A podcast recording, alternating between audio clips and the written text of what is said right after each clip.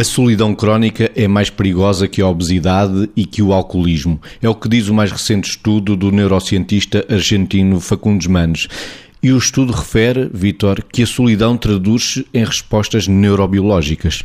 E traduz-se, não é? Porque nós somos seres sociais e todo o nosso processo de desenvolvimento é nesta reciprocidade com o outro. Quando isso falta, e é até por isso que a espécie humana foi evoluindo e foi sobrevivendo, quando isso falta, é evidente que nós definhamos, e o nosso cérebro definha se quisermos, não é? E esse definhar tem uma tradução neurobiológica, porque se eu preciso de aprender a interação com o outro, se eu preciso trocar afetos com o outro, para que a minha maturidade cognitiva, o meu cérebro, é um órgão social. E, portanto, se eu não tenho essa interação com o outro, tudo aquilo que é neuroquímica cerebral e que é importante para a construção da aprendizagem, para a construção das relações, para a construção dos afetos, para aquilo que é as cognições, o pensar e o pensar sobre o pensar, aquilo que se chamam as metacognições, este refletir, precisa de neurotransmissores que alimentam este processo.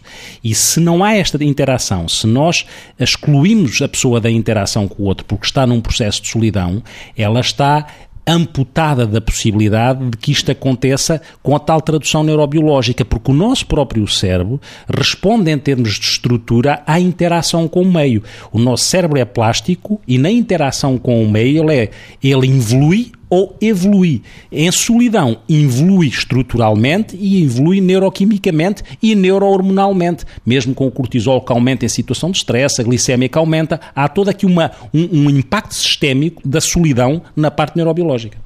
E a solidão crónica é mais perigosa que a obesidade e que o alcoolismo, Margarida. Sim, por todas estas razões e salientar o seguinte, quer dizer, nós já sabíamos o impacto que a solidão tinha aqui há uma data de anos, não é? Até costumávamos dizer, eu dizia muito isto e digo que a solidão não é uma doença, mas faz adoecer.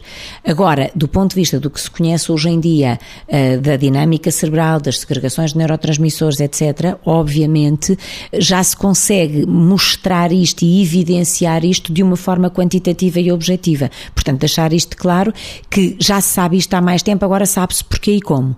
Por outro lado, dizer que mesmo as pessoas que se sentem cronicamente sós, há uma série de atividades ou iniciativas que deveriam e poderiam fazer para combater este estado de sentir, nomeadamente coisas como conviver, desenvolver os seus aspectos culturais em partilha com outros e, portanto, desenvolver a sua bagagem cultural, fazer o exercício físico também em partilha com o outro e também pelas implicações que isto tem ao nível da produção de neurotransmissores saudáveis, sendo que há um aspecto fundamental, só uma coisa não combate a solidão crónica, apenas a combate a ilusão, que é as pessoas que vivem através de, de, da tecnologia sem estar com os outros, estando ilusoriamente com eles. A tecnologia só pode ser um no estar e no conviver, só pode ser um complemento, não pode ser uma substituição do estar com o outro.